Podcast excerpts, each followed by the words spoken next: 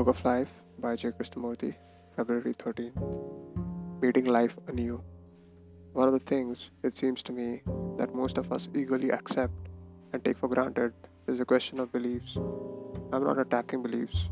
What we are trying to do is to find out why we accept beliefs and if we can accept and if we can understand the motives, the causation of acceptance, and perhaps we may be able not only to understand why we do it, but also be free of it. One can see political and religious beliefs, national and various other types of beliefs do separate people, do, create con- conflict, confusion, and antagonism, which is an obvious fact, and yet we are unwilling to give them up. There is the Hindu belief, the Christian belief, the Buddhist, innumerable sectarian and national beliefs, various political ideologies, all contending with one another, trying to convert one another.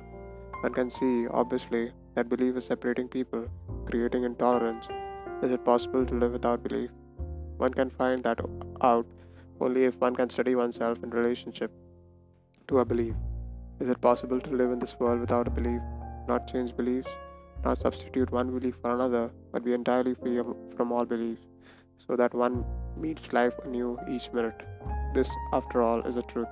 To have the capacity of meeting everything anew, from moment to moment, without the conditioning reactioning reaction of the past, so there is not the cumulative effect which acts as a barrier between oneself and that which is